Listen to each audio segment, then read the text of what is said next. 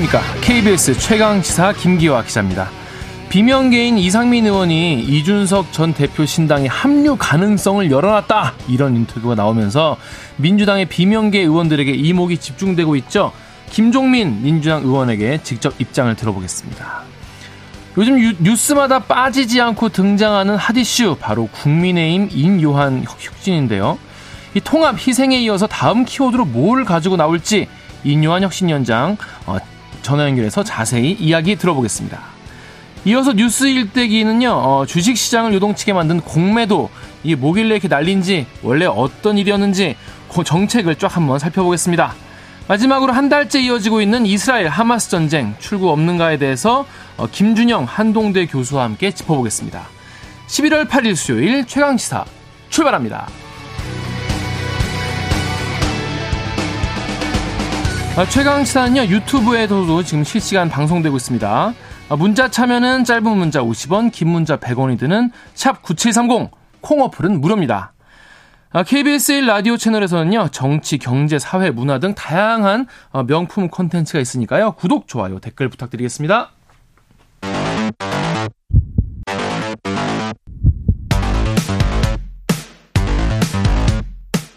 오늘 아침 가장 뜨거운 뉴스. 뉴스 언박싱. 네, 뉴스 언박싱부터 시작합니다. 민동기 기자 그리고 김민하 평론가 나와 있습니다. 안녕하세요. 안녕하세요. 안녕하십니까. 오늘 뭐 조간 보니까 다 일면에 이 기사부터 다 나와 있더라고요. 정부가 일회용품 규제를 전면 철회하기로 어, 정했습니다. 그러니까 음식점에서 일회용 종이컵 사용을 금지하지 않기로 네. 어, 허용을 한다는 그런 얘기죠. 그리고 이제 편의점이라든가 커피 전문점에서는 비닐봉지라든가 플라스틱 빨대 사용도 당분간은 단속을 하지 않겠다 이런 입장을 밝혔습니다. 아, 취지는 소상공인들의 부담을 완화한다. 그리고 현장 혼란을 최소화하기 위한 그런 차원이다라고 설명을 하고 있는데 좀 이상한 대목들이 좀 있어요. 네. 지난해 11월 24일 정부가 뭐 종이컵이라든가 플라스틱 빨대 그리고 편의점에서 비닐봉투 사용을 금지하기로 발표를 했고요. 1년 어, 동안 과태료를 부과하지 않는다. 이게 계도 기간 상태였습니다. 그 계도 기간 종료일이 이제 오는 23일이거든요. 음. 이게 계산을 해보면 한 보름 정도 앞두고 갑자기 이거를 이제 전격적으로 이제 원래대로 하, 하는 대로 하셔도 됩니다. 이렇게 발표를 하는 거예요. 갑자기 왜 이러느냐? 언론들은 아, 총선용이다 이런 분석을 좀 내놓고 있고요. 근데 총선용이 아니냐를 떠나서 기본적으로 좀 문제가 있는 게 이게 법령에까지 반영이 된 거고 그리고 1년간 계도 기간은 어찌됐든 둔 거 아니겠습니까? 규제를 정부가 예고를 했었거든요. 근데 시행 직전에 갑자기 철폐 연기한 것 자체가 정부 정책의 어떤 그런 신뢰성에 상당히 좀 의문을 가지게 만들 수가 있고요. 또 하나는 이 규제, 그러니까 정부가 규제 이 계도 기간 동안 뭔가 사업자들이 소상공인들 가운데서도 대비를 한 분들이 있잖아요. 근데 버틴 분들은 지금 오히려 이제 이익을 좀 받게 생겼고 네. 대비를 하신 정부 방침에 철저하게 게 따라 따른 어떤 그런 분들은 손해를 입게 생겼거든요. 그러니까 이게 지금 맞는 것인가에 대한 어떤 그런 비판들. 물론 소상공인 연합회라든가 한국 프랜차이즈 산업협회 등은 환영 입장을 내고는 있습니다만 정부가 현장의 혼란을 더 부추기고 있다라는 비판도 적지 않게 나오고 있습니다. 지금 전반적으로 자영업자들이 어렵기 때문에 이런 일회용품이나 이런 것들에 대한 규제나 이런 것들을 지켜가기가 좀 어렵다라고 한다면은 그러면 거기에 대한 어떤 정부의 대응은 필요하겠죠. 근데 그게 예를 들면은 정말 이게 일회용품 규제라는 게 정말 쓸데없는 규제라든지 이런 건 뭐 좀 유예해도 된다. 뭐 지킬 필요가 없다. 이런 거면은 지금의 방식대로 해도 될 텐데 그게 아니라 지금 정말 시급한 문제 아니겠습니까? 일회용품 음. 우리가 줄이는 것은 시급한 문제이고 실제로 이제 뭐 유럽이라든가 다른 국가들의 경우에는 이런 좀 민감도가 훨씬 우리하고는 완전히 차원이 다른 정도로 다 이 좀 다른 상황이지 않습니까? 그러면 우리도 거기에 발맞춰서 좀 가야 될 필요성이 있다라고 하면 지금 소상공인들의 어려움은 어려움대로 우리 정부가 돌보면서도 이런 법의 취지는 또 살려가는 게 필요한 것이거든요. 그래서 소상공인들에 대해서는 이러한 일회용품 규제를 지킬 수 있도록 좀 지원하고 거기에 대해서 불편한 점들을 개선을 해주되 음. 또 법을 또 지킬 수 있도록 하는 그러한 점들을 또 강제를 하고 그러한 것들을 해나가는 게 필요한 시점인데 그냥 이거를 뭐 규제를 뭐 자율적 참 자발적 참여로 이제 바꾼다라고 하는 것은 사실상 이제 규제에 대해서는 앞으로 이제 없는 거나 마찬가지다라는 점을 정부가 확인시켜 주는 거잖아요. 그리고 선거 앞두고 이제 소상공인들에 대한 여론에 나름대로의 이제 좀 호응하는 거 아니냐 이런 정도의 이 지적을 피할 수가 없는 것이기 때문에 여러모로 우려고 관련해서 이제 조선일보라는 신문에서 사설도 썼습니다. 제목이 아무리 선거용이라도 해서는 안 되는 일이 있다. 이런 제목이에요. 굉장히 센 제목이네요. 그렇죠. 그렇죠. 이 제목 자, 제목에 모든 내용이 다 들어있는 거예요. 그러니까 이 내용도 이 한국만 국제사회 흐름에서 역행하게 된 것이고 또 지난해 환경부가 의뢰한 여론조사를 보면은 일회용품 규제를 강화해야 된다라는 것에 대해서 응답자의 상당수가 동의를 표했는데 그러니까 국민들은 이런 필요성에 대해서도 다 공감하고 있고 또 준비할 준비도 상당 부분 돼 있는데 정부가 이렇게 역행하는 거는 결국 총선용인 것이고 총선 전 정책에 대해서도 이렇게 좋은 방향으로 가는 거를 뒤집는 거는 이건 결국 이제 할 수 없는 해서는 안 되는 영역에 속하는 건데 했다라고 지금 평가를 하는 겁니다. 그러니까 이렇게 해서는 안 되는 일을 하는 거에 대해서 유감이고 그런 생각을 했습니다. 최근에 이제 어쨌든 김포의 서울 편입 그 다음에 또 이 뒤에 말씀하시겠지만 공매. 공매도 네. 전면 금지 그 다음에 이거 이제 뭐 이 어, 일회용품 규제의 완화 뭐 이런 것들이 이게 어떤 뭐 돈을 풀거나 뭐 돈을 뭐 쓰는 어떤 정책은 아니잖아요. 그런데 음. 이 선거 대비용 어떤 정책이라는 측면에서는 포퓰리즘 아니냐 이런 의혹을 사는 거거든요. 음. 돈안 쓰는 포퓰리즘 정책을 하는 거냐 선거 앞두고 음. 돈안 쓰는 포퓰리즘이다 이런 지적도 있을 수 있는 것이어서 다시 한번 생각을 해봤으면 좋겠습니다. 네. 어, 청취자 중에서 이선영님이 지구가 아파요, 많이 아파요라고 하시는데 지구도 아프고 많은 분들이 또 빨대 하면 또 우리 또 바다거북 코에 또 빨대 그렇죠. 꽂혀 있는 거 보고 아우 내가 좀 불편해도 그냥 종이 빨대를 쓰거나 빨대 아예 안 써야겠다 이런 생각도 많이 하셨을 텐데 이번에 이렇게 폐지되면서 어, 마음껏 또 플라스틱 빨대 많이 쓰게 되는 게 아닌가 이런 우려도 드는데 7498님이 그동안 종이 빨대 다 너무 싫었는데 플라스틱 빨대 허용한다니까 또 자주 사용하게 될 것 같아요 라고 하신 분도 계셨습니다. 사실 종이 빨대 불편하긴 하다는 말도 많이 나오긴 했잖아요. 이게 또 기술이 또좀 그렇죠. 개발될 또 시간이 또 필요하긴 한데. 그러니까 계도 기간이긴 합니다만 그래도 이제 이달 말쯤에 어찌됐든 이걸 이제 정부가 규제를 할 것이다. 라는 것 때문에 많은 분들이 거기에 대비를 해왔거든요, 1년 동안. 그렇죠. 근데 갑자기 이게 안 해도 된다라고 해버리면은 정부가 방침이 그렇게 밝혀, 밝히게 되면은 이 사람들이라고 환경이라든가 습관인 게 굉장히 무섭습니다. 저만 하더라도 제가 자주 가는 편의점이 있습니다. 네. 거의 매일 가서 네. 어, 커피를 텀블러를 이렇게 저는 받거든요.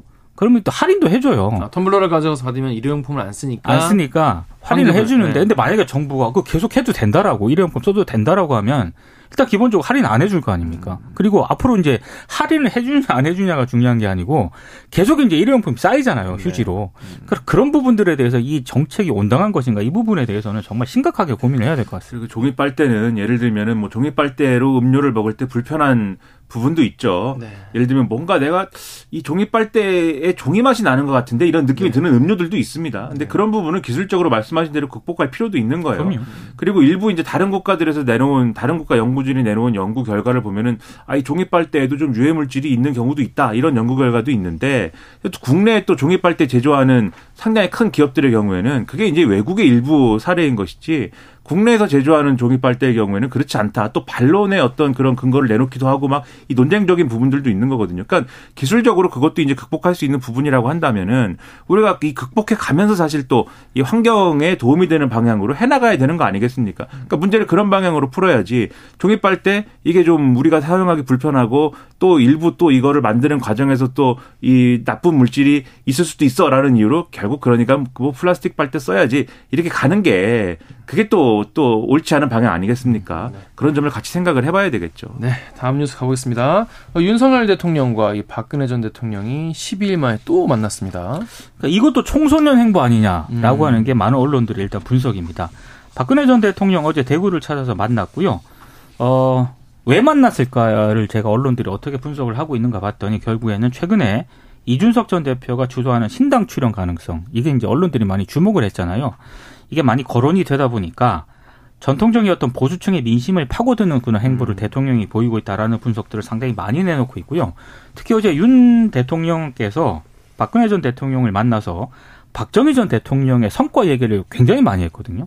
이를테면 지금 뭐 박정희 대통령 시절 국정 운영을 되돌아보면서 배울 점을 국정에 반영을 하고 있다. 이런 얘기를 하니까 또 박근혜 전 대통령이 굉장히 또 거기에 맞는 또 화답 뭐 발언을 화답을 하고 이랬는데 아, 이 행보도 일단 굉장히 언론들이 총선형 행보다라는 그런 분석을 내놓고 있고 이에 앞서서 아, 바르게 살기 운동 전국 회원 대회에 축사를 하러 대통령이 또 참석을 했습니다.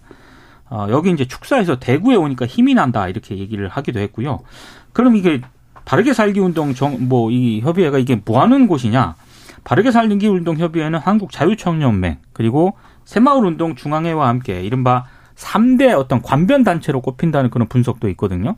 그러니까 왜 대통령이 여길 가서 또 여기 축사를 하고 이랬을까? 아, 전 대통령을 만나고 어, 관변 단체를 사서 축사를 하고 결국에는 이것도 총선용 행보다 보수층 다잡기 이런 분석들을 언론들이 많이 하고 있습니다. 그러니까 선거가 얼마 안 남았기 때문에 이 시기에 정치적인 주요 플레이어들이 어떤 행동을 하면은 모든 것에 대해서 이제 어떤 과열된 해석, 과열된 어떤 그런 것들이 막 따라붙는 시기입니다. 그렇죠. 그래서 지금 이제 대통령이 박근혜 전 대통령 만난, 만난 거에 대해서 온갖 해석이 좀 나오는 거예요. 지금 말씀하신 대로 이준석 전 대표가 만약에 신당을 만드는 방향으로 가게 될 경우에 이제 선거법이 이제 권역별 비례제나 뭐 이렇게 될 경우에 예를 들면 TK 지역에도 상당한 영향이 있을 것이고 그러면 TK 보수 유권자들이 이제 뭐 이렇게 나눠질 경우가 생길 것이고 그러한 분열을 방지하기 위해서 대통령이 뭐 행보에 나섰다. 뭐 이런 분석도 지금 언론에 있고 그다음에 이제 영남 물갈이를 뭐 할 거다. 지금 그래서 뭐 장재원 의원이 어떻게 됩니까? 뭐 이런 얘기 하잖아요. 계속 그 며칠째 하고 있는 얘기지 않습니까? 네. 장재원 의원한테 의원한테 물어보는 것도 아닌데 온갖 뭐 기자, 평론가, 그다음에 정치권 인사들, 의원님들이 나와서 자기 얘기는 안 하고 다 장전 의원 얘기를 하는데 근데 아무튼 간에 그런 것 때문에 영남 민심이 흔들릴 경우에 그걸 다잡기 위해서 또 보수층 다잡기에 나섰다. 뭐 이런 해석도 하고. 근데 저는 그런 것들에 대해서 좀 의문인 게 영남 유권자들 특히 TK 유권자들을 어쨌든 그런 목적이라고 하면은 보수 통합이라고 하면은 그 보수적인 유권자들을 통합시키는 카드는 반드시 박근혜 전 대통령을 만나야 달성 가능한 것인가 이제 그런 거에 의문인 거예요. 왜냐하면은 전직 대통령은 현직 대통령이 연속으로 이렇게 한 2주 간격으로 이렇게 연속으로 두 번 만난 거 제가 볼 때 이 이전에 거의 기억이 나는 사례가 없습니다. 2주 만에 만난 건 좀 놀랍긴 했습니다. 그렇죠. 네. 그러다 보니까 이게 뉴스 가치나 이런 것도 오늘 보수 언론들 쭉 보니까 이걸 비중 있게 다룬 느낌이 아니에요. 그러니까 뭐 음. 뭐 물론 비중 있게 다뤘지만 막 일면에 이렇게 사진이 크게 실리고 이런 느낌이 아니거든요, 지금. 그러니까 뉴스 가치의 문제도 그렇고 이게 계속 이렇게 되면 식상한 느낌도 있고 오히려 어떤 느낌이 드냐면 지난번에도 한번 말씀드렸는데 대통령 결국 박근혜 전 대통령이 상징한 어떤 가치들 그리고 윤석열 대통령이 여기서도 이제 박정희 전 대통령 얘기를 하면서 네. 수출진흥회의 자료를 내가 그, 그, 그 그게 수출진흥회의가 뭐 지금 뭐 40년, 50년 전 얘기인데 그때 자료까지 꺼내 보면서 온고지신하는 그런 얘기를 했는데 그런 생각을 내가 했다라고 말씀하셨는데 결국 옛날 얘기지 않습니까? 그러니까 지금은 대통령이 과거 얘기, 옛날 얘기 이런 것보다는 미래에 대한 얘기를 하면서 뭐 그 대구 경북 지역에도 뭐 미래 의제가 지금 필요한 거 아니에요? 그 경제가 됐든지 간에 민생이 됐든지 간에 그 미래 의제 얘기를 하면서 보수적인 유권자들에게 어떤 신호를 주는 게 훨씬 더 중요한 시점이 아닌가라는 생각이 드는데 그런 차원에서 보자면 반드시 박근혜 전 대통령을 만나 가지고 지금 그 목표를 달성해야 된다라는 그 생각은 그러니까 그런 정책 맥락에서 봐서라도 벗어날 필요가 있는 것이 아니냐라는 생각을 거듭 이제 하게 되는 그런 상황이지 않을까 한번 그 점에 대해서도 생각을 해봤으면 합니다. 네. 네. 자 다음 뉴스 넘어갈게요. 공매도 금지했는데 첫날에는 상한가 치고 완전히 어, 증시가 올랐는데 이틀째는 완전히 또 급락했습니다. 그러니까 어제 코스피가요. 그러니까 6일보다 2.3% 내린 상태로 이제 거래를 마쳤고 코스닥은 또 1.8% 떨어진 상태로 거래를 마쳤거든요. 아. 이게 주가가 급등락할 때 주식 거래를 일시 중단시키는 사이드카 있지 않습니까? 네. 어제 코스닥 시장에서 이틀 연속 발동이 됐는데 양상은 6일에는 급등 때문에 발동을 하더니 어제는 또 급락 때문에 발동을 했습니다. 그러니까 아무래도 외국인 투자자들이 처음에는 공매도 금지를 전혀 예상을 못 했다가 갑자기 이제 어제 1조 넘게 이제 panic buying이라고 공황 매수에 이제 나섰었는데 어제 같은 경우에는 또 순매도 분위기였어요. 그러니까 순 그러니까 외국인 투자자들이 순매도에 나서니까 주식을 팔아서 원화가 또 발생을 하잖아요. 이걸 또 달러로 바꿨습니다. 그러다 보니까 또 원화 가치가 또 하락을 했어요. 그러니까 여러 가지로 왔다 갔다 하는 그런 상황이 계속 반복이 되고 있는데 아 물론 이제 뭐 이런 측면도 있긴 하지만 미국 상황도 어느 정도 영향을 미쳤던 것 같습니다. 7일부터 9일 사이에 우리 돈으로 약 147조 원 정도에 달하는 국채 발행에 이제 들어가게 되거든요. 그러니까 이런 것도 이제 어느 정도 이제 영향을 좀 미친 것 같은데 구체 발행량이 늘어나게 되면은 채권 가격이 내려가고 금리가 상승을 하게 됩니다. 뭐 이런 것도 영향을 미친 건 분명합니다만 아, 문제는 앞으로 이제 외국인 투자자들이 청산하지 못한 공매도 그 물량이 있지 않습니까? 이게 지금 언론들 보도를 보니까 남은 물량이 한 1조 원 정도 된다라고 해요. 그럼 이거 어느 정도 좀 버틸 수 있는 것이냐? 종목별로는 한 4, 5일. 그리고 아무리 길게 봐도 2주일이면 이 공매도 물량 청산이 끝날 것이다라고 하는 게 일부 전문가들의 분석입니다. 그러면 그 뒤에 어떤 이후 상황들 흔히 말해서 공매도 금지에 따른 상승 효과는 길어야 2주 정도밖에 안 된다는 얘기지 않습니까? 걱정입니다. 그 뒤에 어떻게 될지. 그러니까 어제 말씀드렸고 이제 오늘 상황은 오늘 상황 그러니까 어제 말씀드린 건 이제 그저께 상황에 대한 말씀을 드린 것이고 오늘 말씀드린 건 이제 어제 시장 상황에 대해서 말씀드리는 거잖아요. 그러니까 이게 그저께는 천당이고 어제는 지옥이었다. 이제 개미 투자자들이 이렇게 얘기하는 호소하는 부분이고 그다음에 우려되는 건 이런 분들이 있는 거예요. 그제 이제 소위 말하는 천당이었기 때문에 어제 그래서 나는 들어갔는데 아이고. 어제 지옥이 돼서 나는 슬프다 뭐 이런 분들이 있다는 거예요 지금. 너무 슬프시겠는데. 그렇죠. 아, 음. 그러니까 이게 좀 주시하셔야 될 게 그제는 어쨌든 뭐 천당의 이유에 대해서 우리의 어떤 결정 그러니까 이제 공매도 전면 중지에 따른 그거에 대한 소위 말하는 이제 이 증권계 용어로 이제 short covering 포지션에 따른 어떤 그러한 부분도 있었지만 또 미국발 어떤 이 음. 호재도 있다고 말씀드리지 않았습니까? 고용 부분에 대한. 근데 어제는 또 그 미국발 호재가 식었어요. 어제는 또. 아, 그렇죠. 그래서 그게 식은 데다가 그다음에 이제 그 이 공매도 전면 중지에 따른 그것에 대한 어떤 효과나 이런 것들도 어제는 한 차례 쉬어간 거거든요.